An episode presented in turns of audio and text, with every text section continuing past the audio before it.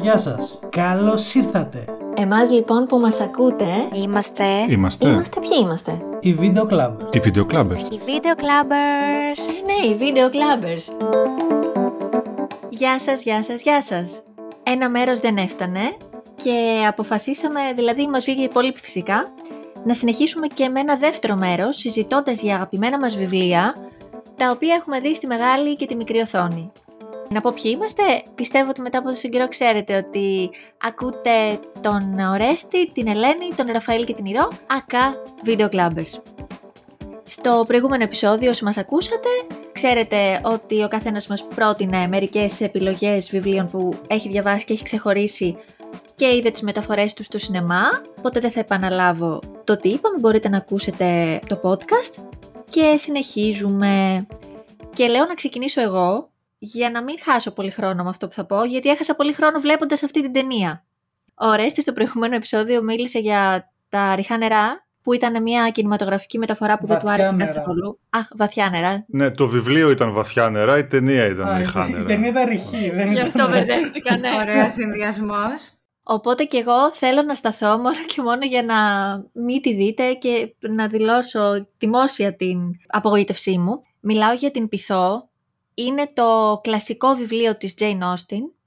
Είναι το Persuasion, το τελευταίο ολοκληρωμένο βιβλίο που κυκλοφόρησε από την συγγραφέα αυτή, τη σπουδαία αυτή συγγραφέα. Κλασική λογοτεχνία λοιπόν, εποχής, με πολύ μεγάλη έμφαση στον ψυχισμό της ηρωίδας και των ηρώων γενικότερα, γιατί σ- ως πλοκή πρόκειται για μια γυναίκα η οποία είναι ερωτευμένη με έναν άνδρα, την πείθουν όμως να μην τον αραβωνιαστεί η Παύλα παντρευτεί γιατί προφανώς δεν τον εγκρίνει η οικογένειά της και εκείνη πείθεται εξού και η πειθό. Θα του ξανασυναντήσει μετά από χρόνια λοιπόν και θα δούμε πώς έχουν εξελιχθεί αυτοί οι ήρωες, πώς αισθάνονται, πώς είναι η πρώτη φορά που συναντιούνται μετά από τόσο καιρό, τι θα συμβεί ανάμεσά τους. Οπότε είναι ένα πολυσέλιδο βιβλίο που περιγράφει αριστοτεχνικά θα έλεγα τα συναισθήματα αυτών των ηρώων, τη λαχτάρα, την απογοήτευση, το θυμό, την αγάπη κτλ. Και φτάνει το Netflix, οπότε πρώτο καμπανάκι, να κυκλοφορήσει το 2022 την ταινία αυτή με πρωταγωνίστρια την ε, Dakota Johnson, η οποία εμφανισιακά θα πω ότι ταιριάζει πάρα πολύ ωραία σε ταινίες εποχής, μέχρι εκεί. Άσχετα που την θεωρώ ταλαντούχα, ε, εδώ πήγανε όλα λάθος σε επίπεδο σκηνοθεσίας και σε επίπεδο προσαρμογής σεναρίου αυτού του σπουδαίου βιβλίου στο σινεμά. Για μένα είναι από τις χειρότερες ταινίες που έχω δει ποτέ. Γιατί, Γιατί είναι σαν να βασίζεται σε κάτι άλλο. Δεν διαβάσαμε το ίδιο βιβλίο εγώ και σεναριογράφος. Προφανώς ήθελε να κάνει μία ταινία για να εντυπωσιάσει το Instagram και το TikTok γεμάτη memes και ατάκες του 22 ε, σε ένα βιβλίο που εκτιλίζεται εκατοντάδες χρόνια πριν. Δεν υπάρχει τίποτα από την αισθητική, δεν υπάρχει τίποτα από το εκλεπτισμένο χιούμορ και από όλα αυτά που εμένα με ενθουσίασαν διαβάζοντάς το και γενικότερα απογοητεύτηκα. Ένα μόνο θα πω και κλείνω. Μέσα σε αυτό υπάρχει φράση για τον πρωταγωνιστή ότι «Oh, he's a 10» και εγώ δεν κάνω ποτέ τίποτα με κάποιον που είναι δεκάρι. Δηλαδή καταλαβαίνετε για το πόσο χαμηλά πέσαμε. Για το πόσο χαμηλά έχει πει στο Netflix ήταν αυτό, δεν είναι το... Ηρώ να ρωτήσω κάτι. Επειδή Ό,τι θες. είχα δει το τρέιλερ, ήμουν στο μετέχμιο αν θα τη βάλω να τη δω ή όχι. Διάβασα πολύ άσχημες κριτικές, αλλά ακόμα ήμουν αναποφάσιστος και ακόμα είμαι αναποφάσιστος. Οπότε ένα ερώτημα είναι αν θα με πείσεις όντως να τη βγάλω τελείως από τη λίστα. Το ερώτημα είναι το εξής. Κοίτα, επειδή το βιβλίο είναι πάρα πολύ παλιό, ένα θέμα είναι το πώς δείχνεις κάτι τέτοιο στο σήμερα. Δηλαδή, έτσι όπως το περιέγραψες, η ερώτησή μου είναι, η πρώτη μάλλον, είναι εκτελήσεται ακόμα σε εκείνη την εποχή; Εκτιλήσεται σε εκείνη την εποχή, ναι. Ε, Δηλαδή αυτό που είπες με το δεκάρι, το καταλαβαίνω. Αν την είχαν κάνει προσαρμογή και καλά στο σήμερα την ιστορία, θα τέριαζε. Αλλά αν είναι να μου δείχνεις χαρακτήρες του 19ου αιώνα Σωστά. να Δεν είναι στο μιλάνε σήμερα και να κάνουν προσαρμοσμένο. scroll, ξέρω εγώ, στο TikTok, ναι, εντάξει. δεν είναι προσαρμοσμένο στο σήμερα, οπότε δεν μιλάμε για διασκευή, απόδοση, προσαρμογή στο, στη σύγχρονη εποχή. Εκεί θα καταλάβαινα κάποια πράγματα. Είμαστε σε εποχής ακόμη ταινία και στην προσπάθεια της αισθητικής τέλος πάντων και στο ρουχισμό και στο χωροχρόνο. Οπότε για μένα είναι τελείως άτομο να το φέρνουμε με τέτοια τεχνάσματα στο σήμερα, μόνο και μόνο για να γίνουμε αρεστοί σε ένα νεανικό κοινό, γιατί αυτό θεώρησε ότι έγινε. Για μένα δεν υπήρχε σεβασμό στο κείμενο και πραγματικά θα μπορούσε να το μεταφέρουν στο σήμερα και να το έχουν σεβαστεί απίστευτα. Καταλαβαίνω δηλαδή ότι είναι κάτι παλιό που θέλουμε να επηρεάζει και να ενδιαφέρει τη σημερινή εποχή, αλλά έχουμε δει και το περηφάνεια και προκατάληψη, έχουμε δει το λογική και ευαισθησία, έχουμε δει πολλές ταινίες εποχής, οι οποίες ε, έγιναν κινηματογραφικά από αριστουργήματα έως πολύ αξιόλογες ταινίες έως τέλος πάντων μια χαρά. Δεν είμαστε εκεί. Είναι περίεργο πάντως έτσι. Ενώ ότι για μένα έχει τα φόντα και η, η σκηνοθέτηδα ό,τι διάβασα έχει το θεατρικό background. Έχει ασχοληθεί με, με τραγωδίες, με τη μεταφορά ε, τραγωδιών στο θέατρο το βρετανικό.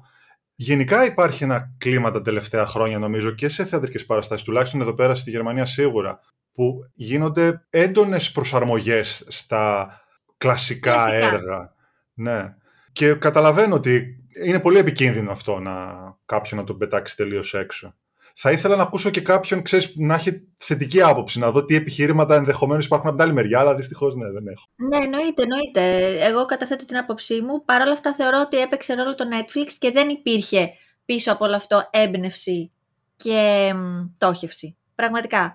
Και, γιατί και μεταξύ των ηρώων δεν υπήρχε καμία χημεία, δεν υπήρχε. Η υποκριτική του ήταν μέτρια. Άρα για μένα όλο το εγχείρημα δεν είχε δουλευτεί. Ήταν απλά πάμε να κάνουμε ένα βιβλίο που είναι γνωστό, να πάρουμε κλικαρίσματα και θα μας δούνε γιατί το Netflix είναι ok. Θα κάνουμε και ένα ωραίο τρέιλερ, θα πέφτει βροχή, θα φιληθούν οι ηθοποιοί οι πρωταγωνιστές. Άρα δεν υπήρχε για μένα θα ε, σεβασμός σε αυτό. Θα το εμφανίζει και στην κεντρική οθόνη για 15 μέρες, οπότε θα το δει κάποιος και πάει λέγοντας. ναι, τα κλασικά αυτά. Όπως η Ρο πήρε πάσα από τον Ορέστη από το προηγούμενο επεισόδιο, έτσι και εγώ θα πάρω πάσα από τον Ορέστη από το προηγούμενο επεισόδιο. Ωραίες... Εγώ νόμιζα θα πάρεις πάσα από τον εαυτό σου από το προηγούμενο όχι, επεισόδιο. Όχι. Θα πάρω λίγο πάσα από μένα και Κατά λίγο από σένα. Ναι. Τρόπο. Ναι. ναι, και από τους δύο. Είναι... Αλλά πιο πολύ από σένα. Γιατί είχες αναφέρει το deep water, όπως είπε και η Ρο, τα βαθιά νερά. Εγώ θα αναφέρω το εξαιρετικό βιβλίο της Gillian Flynn, το κορίτσι που εξαφανίστηκε, η Yellow Gone Girl στα αγγλικά, το οποίο μεταφέρθηκε στον κινηματογράφο από ποιον άλλον από τον David Fincher. Μην αλλάξουμε και σκηνοθέτη και ισχύουν όλα όσα είπε ο Ρέστης που δεν έγιναν στο Deepwater, εδώ έγιναν όλα. Όπως για παράδειγμα το ότι το σενάριο της ταινίας το είχε γράψει η ίδια η Gillian Flynn. Δεν πήραν κάποιον άλλον σεναριογράφο και η Gillian Flynn μπορεί να κάνει κάποιες διορθώσεις. Το έγραψε εξ αρχής όλο η ίδια της. Και γι' αυτό είναι και πάρα πολύ κοντά στο βιβλίο η ταινία. Αρχικά είχε υπάρξει μια φήμη ότι η ταινία έχει διαφορετικό τέλος από ότι το βιβλίο είναι διαφορετικά δομημένο, αλλά είναι το ίδιο τέλος. Δεν έχει αλλάξει τέλος. Αν θα έπρεπε να δώσω έναν αναλλακτικό τίτλο, θα ήταν «Αν σκέφτεσαι να πατήσεις τη γυναίκα σου, ξανασκέψου το». Αν και δεν μοιάζει να είναι αυτό το... Η, κεντρική ιδέα της ταινίας είναι αυτή η κεντρική ιδέα της ταινίας. Το cast είναι εξαιρετικό. Θεωρώ ότι σαν να φωτογράφιζαν ε, αυτά που έλεγε η Φλίν, ρε παιδί μου, και ο Φίντσερ έλεγε Όπα αυτός είναι ο τάδε ηθοποιός. Όπως για παράδειγμα είναι ο ίδιος πρωταγωνιστής με τον Deepwater, ο Μπεν Αφλεκ. Αν και τότε η Άννα Ντεάρμα δεν ήταν τόσο γνωστή για να παίξει το ρόλο της uh, φανταστική Amy. Και τον ενσάρκωσε πολύ επιτυχημένα η Ρόζα Πάικ. Και για να ξαναπάω σε αυτά που είπε ο Ρέστης, η Τζίλιαν Φλίν έχει επηρεαστεί πάρα πολύ από την Πατρίσια Χάισμιθ και πιο συγκεκριμένα από το βιβλίο Βαθιά νερά. Και είναι το ένα από τα αγαπημένα της, όπως είναι και το Ορέστη. Και όσο διάβαζα το βιβλίο, επειδή έχω διαβάσει και εγώ Highsmith αρκετά, έβλεπα πάρα πολλά κοινά σημεία στα βιβλία που έχω διαβάσει από την Highsmith. Γιατί ουσιαστικά στις Highsmith τα βιβλία συνήθως ο πρωταγωνιστικός της χαρακτήρας ήταν κάποιος ψυχοπαθής ουσιαστικά. Και εδώ ένας εκ των δύο είναι λίγο ψυχοπαθής. Δεν ξέρω αν είναι τελείως. Δεν λέω τίποτα για το σενάριο, γιατί αν δεν το έχετε δει δεν θέλω να σας ποηλάρω τίποτα. Και είναι μια εξαιρετική ταινία. Το εξαιρετική καμιά φορά είναι, ακούγεται κλισέ ρε παιδί μου, αλλά εδώ ισχύει. Είναι μια ταινιάρα με τα όλα της. Και ακόμα και να μην σας αρέσει ο Μπενάφλεκ, ας πούμε, γιατί δεν τον, και εγώ δεν τον θεωρώ τον Μπενάφλεκ έναν πολύ καλό ηθοποιό, είναι απίστευτα ταιριαστός με τον ρόλο και δεν θα σας ξενήσει καθόλου. Είναι είναι όλα υπέροχα στην ταινία, πώς να το πω. Συμφωνώ με τον Ραφαήλ. Μου είχε αρέσει και εμένα πάρα πολύ. Ναι, ρε παιδί μου, όσο υπέροχη μπορεί να είναι μια τόσο σκοτεινή ταινία, είναι υπέροχη. Ε, δεν, ξέρω. Δεν ξέρω. Ναι, okay, ναι σε συνεπέρνει και αν δεν έχεις διαβάσει και το βιβλίο, δεν πάει καθόλου το μυαλό σου στο τι θα γίνει. Η αλήθεια είναι ότι στο βιβλίο μπαίνει τόσο πολύ μέσα στο μυαλό των δύο χαρακτήρων, των πρωταγωνιστικών, που δεν γίνεται με τίποτα αυτό να πέρασει στον κινηματογράφο, okay. αλλά και πάλι είναι τρομερά καλή η μεταφορά του στο, στη μεγάλη οθόνη. Από τις πιο επιτυχημένες μεταφορές που έχω δει εγώ στο σινεμά. Σε βιβλία που έχω διαβάσει φυσικά. Και εμένα η ταινία μου είχε αρέσει πάρα πολύ και η Ρόζαμοντ μου είχε αρέσει πάρα πολύ, θυμάμαι. Και βλέπω ότι έχει και κοντά ένα εκατομμύριο βαθμολογήσεις στο MDB, δηλαδή έχει κάνει πάρα πολύ μεγάλη πορεία η συγκεκριμένη ταινία από το 2014 μέχρι σήμερα. Ο καλύτερος ρόλος του Μπεν για μένα. Ε, επειδή ναι. ξυνήλα ταιριάζει απόλυτα αυτό, στο χαρακτήρα. Αυτό ακριβώς. Αυτό ακριβώς. Τις άλλες δε, απλά με έχει εκτός. J-Lo left the room. Εντάξει, ο καθένας κάνει τις επιλογές του. Τι να κάνω μετά. Κοίτα, άμα πρέπει να κρίνω για κάτι τον Ben Affleck, θα τον κρίνω ως σκηνοθέτη. Όχι ως ηθοποιό. Ο ηθοποιός είναι λίγο παπακαλιάτης, ρε παιδί μου. Θέλει να παίξει ταινίες του. Πώς να το κάνουμε. Αλλά όταν τον επιλέγουν άλλοι, συνήθως είναι λίγο καλύτερος από ότι όταν επιλέγει ο ίδιος τον εαυτό του για τον πρωταγωνιστικό ρόλο. Δεν είναι μόνο σκηνοθέτης. Έχει γράψει και το. Και σεναριογράφος είναι, ναι. Είναι το Good Will Hunting και πήρανε Όσκαρ μαζί με τον Matt Damon σε ναι. πολύ νεαρή ηλικία για αυτή την πολύ ωραία ταινία που Στο κάνανε. οποίο έπαιζε πάλι όμως ο Ben Affleck και πάλι ήταν αδιάφορος και σε εκείνη την ταινία. ο Παπακαλιάτης ο Ben Affleck. Ok, okay, τέλειο. Και εμένα μου άρεσε πάρα πολύ η ταινία. Την βρήκα υπέροχη, αριστοτεχνικά φτιαγμένη βασικά. Περνώντας ο καιρός πάντως, έχω να πω και. Εντάξει, δεν χρειάζεται να μπούμε σε λεπτομέρειες, άμα δεν θέλουμε να σποϊλάρουμε κιόλας. Ότι σεναριακά αυτό που δείχνει η ιστορία είναι κάπως προβληματικό. Και ας το αφήσω εκεί, άμα δεν είναι να μην μπούμε σε λεπτομέρειες. Θες να μπούμε σε λεπτομέρειες, άμα θες. Εγώ είμαι διατεθειμένος, αλλά εντάξει, έχουμε και άλλα πράγματα να αναφερθούμε και ναι. επίσης... Ε... ε... όχι, όχι, το control ενημερώνει ότι δεν έχουμε χρόνο, επόμενο νουμεράκι. Ok, okay, λοιπόν. Θα ήθελα να αναφερθώ σε ένα βιβλίο που είχα δει πρώτα την ταινία και με επηρέασε πάρα πολύ στο να εξερευνήσω περισσότερα πράγματα γύρω από αυτόν τον κόσμο. Αναφέρομαι στον κόσμο της δυστοπίας και του George Orwell. Μιλάω για το 1984 και δεν ξέρω αν ήταν θετικό ή αρνητικό το γεγονός ότι πρώτα παρακολούθησα την ταινία και μετά διάβασα το βιβλίο. Και αργότερα είδα και το θεατρικό που είχε ανέβει στην Αθήνα. Γενικά το έχω δει από όλες τις πλευρές. Μόνο σε audiobook δεν το έχω ακούσει το 1984. Ελένη, συγγνώμη, ποια παράσταση έχεις δει στην Αθήνα; Με τον ε, Νίκο Κουρή και τον ε, Αργύρη Πανταζάρα. Α, ελληνική, ok. Okay. Εντάξει. Ναι, ναι, ναι, ναι. Γιατί θυμάμαι είχε έρθει κάποια στιγμή, αν δεν κάνω λάθος, το γκουγκλάρω τώρα σε λίγο, ο Τιμ Ρόμπινς και πρέπει να έχει παίξει Α, σε ένα θέατρο κοντά στο Μέγαρο Μουσικής. Το θυμάμαι κι εγώ σαν... Okay, απλά ρώτησα μήπως ήμασταν στην ίδια παράσταση. Μια χρονολογία δηλαδή. Ε, γιατί εγώ δεν το θυμάμαι αυτό για να πω την αλήθεια. Ναι, ε, δεν είχα πάει. Ήμασταν ενήλικες όταν ε, παίχτηκε αυτή η θεατρική παράσταση. Είχα ήδη διαβάσει το βιβλίο. Την ταινία την είδα, την παρακολουθήσαμε στο σχολείο, ήταν κύριο μαζί, στο Λύκειο. Στα πλαίσια της ελληνικής γλώσσας, Χαίρομαι που μου δόθηκε ευκαιρία να εξερευνήσω αυτόν τον κόσμο, γιατί ήταν σε μια ηλικία που όλοι μας εξερευνούμε περισσότερα πράγματα και για τη φιλοσοφία και για τον κόσμο έξω από τον εαυτό μας και περνάμε κάποιοι και κάποιες επαναστατικές φάσεις τέλος πάντων. Μου είχε αφήσει θετικές εντυπώσεις.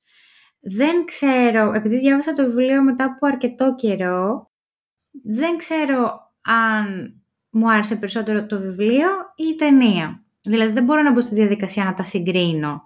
Θυμάμαι όμως ότι η ταινία με είχε βάλει μέσα σε ένα σκοτεινό κόσμο και υπήρχε μια ασφυξία. Θα πρότεινα σε κάποιον να την παρακολουθήσει, έστω σε κάποιον ή σε κάποια που μπορεί να μην το έχει πολύ με τα βιβλία.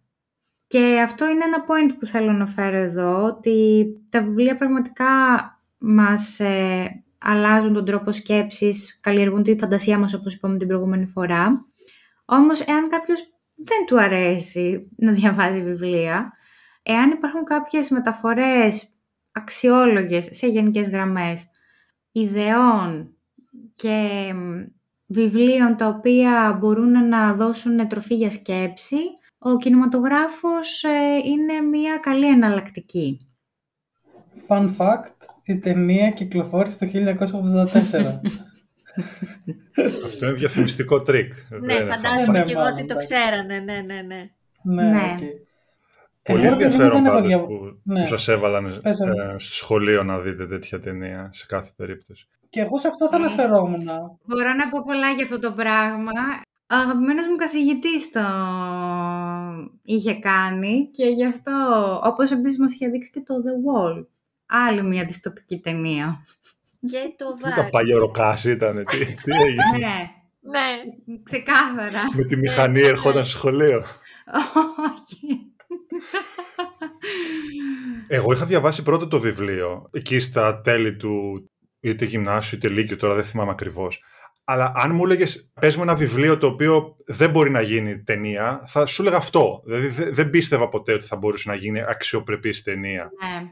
Και παρότι νομίζω ότι δεν έχει καμ... έχουν τέλος πάντων μεγάλη απόσταση τα δύο έργα μεταξύ τους, νομίζω ότι πιάνει πολύ και το κλίμα και το ύφος. Ναι. Συζητάει αρκετές από τις ιδέες που παρουσιάζονται στο βιβλίο. Ισχύει.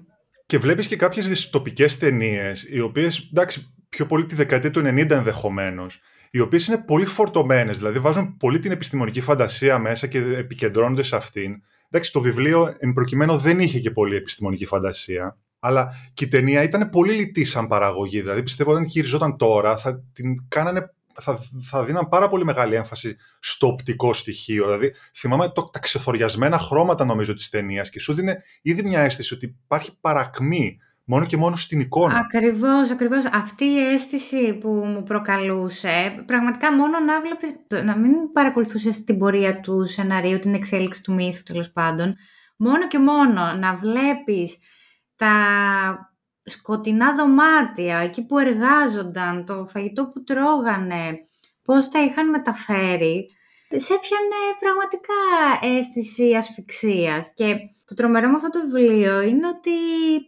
είναι προφητικός σε πολλά πράγματα, προφητικό. Σίγουρα πήρε πράγματα και στοιχεία από το πώς ήταν δομημένες οι κοινωνίες εκεί κοντά στη βιομηχανική επανάσταση, αλλά και στο σήμερα άμα δούμε από το πώς δουλεύουμε, πόσες ώρες αφιερώνουμε στη δουλειά μας, το φαγητό που τρώμε, τι ποιότητας μπορεί να είναι.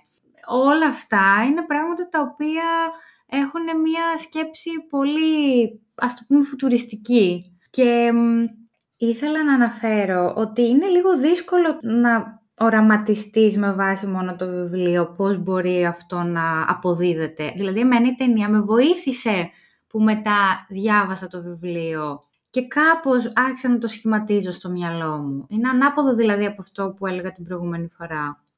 Νομίζω εκεί γυρνάμε σε αυτό που έλεγα πριν που με ξένησε στην ταινία στην Πυθό που είναι μια πολύ εύκολη ταινία σε σχέση με το 1984 για να αποδοθεί κινηματογραφικά, έτσι. Ε, είναι καθαρή ιστορία που δίνει έμφαση στους ε, ηθοποιούς. Πόσο πρέπει να υπάρχει και έμπνευση και σκέψη από τους δημιουργούς είναι πολύ βασικό. Και βλέπω εδώ το 1984 το σκηνοθέτησε ο Μίκαελ Μάικλ Ράτφορντ, ο οποίος έχει κάνει στο κινηματογράφο και τον ταχυδρόμο, επίσης μυθιστόρημα, Ηλπόστινο, και τον έμπορο της Βενετίας. Άρα δεν παίρνεις ένα βιβλίο, το διαβάζεις και το κάνεις ταινία, δεν είναι τόσο απλό. Χρειάζεται μια ολοκληρωμένη σκέψη από πίσω. Πόσο μάλλον στο 1984 έτσι που μιλάμε και για ένα πάρα πολύ δύσκολο βιβλίο να μεταφερθεί. Συγγνώμη, λίγο αποσυντονίστηκα τώρα, γιατί είπε ταχυδρόμο η Ρο και μου θύμισε ένα άλλο βιβλίο. Τέλος πάντων, τώρα προετοιμαζόμουν να πω το δικό μου βιβλίο, αλλά θυμήθηκα ότι ο ταχυδρόμος ε, χτυπάει πάντα δύο φορές, το οποίο είναι συγκλονιστικό βιβλίο και είναι και συγκλονιστικές και οι δύο ταινίες. Αν θυμάμαι καλά, η δεύτερη πρέπει να είναι με τον. Ε, είναι με τον. Με τον Τζακ Νίκολσον και την Τζέσικα Λάγκ, μάλλον. Ναι. Εντάξει, αλλά τέλος πάντων, παρεκτράπηκα. Άλλο θέλω να αναφέρω. Επειδή πήγαμε πίσω τώρα με το 1984, πήγαμε στο τέλος του Δεύτερου Παγκοσμίου Πολέμου, ουσιαστικά που κυκλοφόρησε το βιβλίο. Εγώ θα κάνω ένα άλμα κάπως ανάμεσα στο σήμερα και στο τότε. Είμαστε στο 1970 περίπου, στη Γερμανία, στο ψυχοροπολεμικό κλίμα, στην Δυτική Γερμανία, σε μια κοινωνία που πατάει έτσι προσπαθεί να επεξεργαστεί κάποιες από τις ε, πληγές του Δευτέρου Παγκοσμίου Πολέμου. Ταυτόχρονα έχει αφήσει τους, ε, πολλούς από τους ναζιστές σε θέσεις εξουσίας στο σύστημά της. Τέλος πάντων, είναι έτσι πολύ πολεμική η κατάσταση και ε, αρχίζει και υπάρχει μια ένοπλη δράση η οποία με σύγχρονους όρους χαρακτηρίζεται τρομοκρατική κατά του συστήματος. Και μέσα σε αυτό το κλίμα κυκλοφορεί ο Χάινριχ Μπέλ, ο οποίος είναι από τους ε, διασημότερους γερμανούς συγγραφείς τουλάχιστον του δευτέρου μισού του 20ου αιώνα. Κυκλοφορεί το βιβλίο «Η χαμένη τιμή της Καταρίνα Μπλουμ». Λίγα χρόνια πριν είχε λάβει το Νόμπελ Λογοτεχνίας. Το βιβλίο αναφέρεται σε, στην Καταρίνα, η οποία είναι μια οικιακή βοηθός και γνωρίζει σε ένα πάρτι έναν νεαρό με τον οποίο έχει αυτό που λέμε σήμερα one night stand, τον οποίο όμως καταδιώκει η αστυνομία, η οποία εισβάλλει την επόμενη μέρα αφού το ζευγάρι είχε βρεθεί στο σπίτι της Καταρίνα, εισβάλλει στο σπίτι ψάχνοντας τον νεαρό αυτόν, ο οποίος κατηγορείται για τρομοκρατικές ενέργειες. Η Καταρίνα τον φυγαδεύει, οπότε βρίσκεται κατηγορούμενη από την αστυνομία. Και σε μεγάλο βαθμό αυτό που περιγράφει το βιβλίο και η ταινία είναι το ξέσκισμα της Καταρίνα από τα μέσα μαζικής ενημέρωσης. Από μια εφημερίδα όπως αναφέρεται, η οποία δείχνει ξεκάθαρα στην γνωστή μας και στην Ελλάδα στην Bild και για το πώς γίνεται η ζωή της και το οτιδήποτε κάνει ένα ουσιαστικά εμπορικό προϊόν, ένα εμπόρευμα το οποίο το πουλάει στους αναγνώστες στα πρωτοσέλιδα, με χιδαίους τίτλους, με επιθέσεις στην προσωπική της ζωή, στην ιδιωτικότητά της σε όλα. Αυτό ήταν ένα πολύ προσωπικό έργο για τον Μπέλ, γιατί είχε κατηγορηθεί ο ίδιος για υπόθαλψη τρομοκρατίας ουσιαστικά με τον έντυπο λόγο του ως ε, αρθρογράφου και η μεταφορά στην, στον κινηματογράφο έγινε μόλις δύο χρόνια αργότερα. Το βιβλίο κυκλοφόρησε το 1974 και η ταινία κυκλοφόρησε το 1976, τέλη 1975. Η ταινία είναι από την Μαργαρέτε Φοντρότα και τον Φόλκερ Σλέντορφ. Φέρνει πολύ σε ντοκιμαντέρ ο τρόπος που είναι γυρισμένη. Δεν είναι πολύ συναισθηματική, είναι σαν μια, σαν μια κατάθεση οργής βασικά απέναντι στο μηντιακό σύστημα. Το μόνο που μου φαίνεται κάπως λίγο ε, πλέον ότι δεν έχει μεγαλώσει καλά, ας το πούμε έτσι, δηλαδή μιλώντας το 2023 για το βιβλίο και για την ταινία, είναι ότι πλέον οι σχέσεις των ΜΟΜΟΕ μάλλον ο τρόπος που παρουσιάζουν τα ΜΟΜΟΕ τα γεγονότα έχουν γίνει τόσο περισσότερο περίπλοκα που είναι νομίζω αρκετά πλουστευτική εξήγηση το να πούμε ότι απλά θέλουν να, να παρουσιάσουν για παράδειγμα σεξ και αίμα μόνο. Σίγουρα είναι μια παράμετρο σημαντική αυτή αλλά η διαπλοκή που έχουν αναπτύξει με την εξουσία κάθε μορφής θα έκανε μια τέτοια ανάγνωση στο σήμερα αρκετά μονόπλευρη ή επιφανειακή. Οπότε κάποιος θα πρέπει να, είτε να διαβάσει το βιβλίο είτε να δει την ταινία αρκετά προσπαθώντας να απομονωθεί από το πώς λειτουργούν σήμερα τα μέσα μαζικής ενημέρωσης. Πολύ ενδιαφέρον, δεν το γνώριζα. Ο Χάινριχ Μπέλ έχει γράψει αρκετά βιβλία που είναι ενδιαφέροντα. Έχουν μεταφραστεί όλα στα ελληνικά από εκδόσεις που έχουν κλείσει πλέον, αλλά νομίζω ότι συνεχίζουν και εκδίδονται από άλλον εκδοτικό οίκο. Ένα πολύ ενδιαφέρον βιβλίο επίσης ε, δικό του είναι το «Οι απόψεις ενός κλόουν», που έχει να κάνει πιο πολύ με κοινωνική κριτική, το οποίο έχει γυριστεί και αυτό γερμανική ταινία, την οποία όμως δεν έχω δει, οπότε δεν μπορώ να μιλήσω. Υπάρχει περίπτωση να έχω δει παράσταση βασισμένη σε αυτό. Ναι, διόλου απίθανα. Νομίζω ότι είναι πολύ θεατρικό ναι, σαν. Ταγμένη παράσταση σε μικρή αίθουσα. Εάν δεν κάνω λάθος πρέπει να ήταν αυτό. Ναι, αυτά. Οπότε κάναμε ένα ταξίδι σε διάφορες χρονικές στιγμές. Η ροκ ξεκίνησε από τις αρχές του 19ου αιώνα και έφτασε στον 21ο. Ταξιδέψαμε αρκετά. Και ταξιδέψαμε και σε άλλες χώρες, δεν είναι μόνο το, το χρονικά. Δηλαδή το, το κλείνουμε τώρα. Ε, δεν θα πει ο καθένας. Μία αναφορά σε κάτω κλείνουμε. Πήγε και μισή, εντάξει. Δεν προλαβαίνουμε. Προφανώς έχουμε διαβάσει και άλλα βιβλία, έχουμε δει και άλλες ταινίες, θα θέλαμε να, να τα προτείνουμε, αλλά καλό είναι να τους δώσουμε και το χρόνο που τους πρέπει. Και σίγουρα θα συνεχίσουμε να διαβάζουμε και άλλα βιβλία και θα βλέπουμε και άλλες ταινίες. Μας ενδιαφέρει να γίνονται καλές παραγωγές Και επειδή ο κινηματογράφος είναι ένα μέσο πιο φθηνό, ειδικά όταν βλέπεις κάτι πλέον σε πλατφόρμα και πολύ πιο εύκολο από ένα βιβλίο που χρειάζεται πολύ χρόνο, γι' αυτό είναι καλό να γίνονται ωραίες δουλειές. Keep calm and keep reading. Τι να, πώς να κλείσουμε; Και keep watching. Ωραίο. Αυτό ακριβώς. Γεια χαρά. Γεια σας. Ευχαριστούμε που μας ακούσατε. Γεια σας.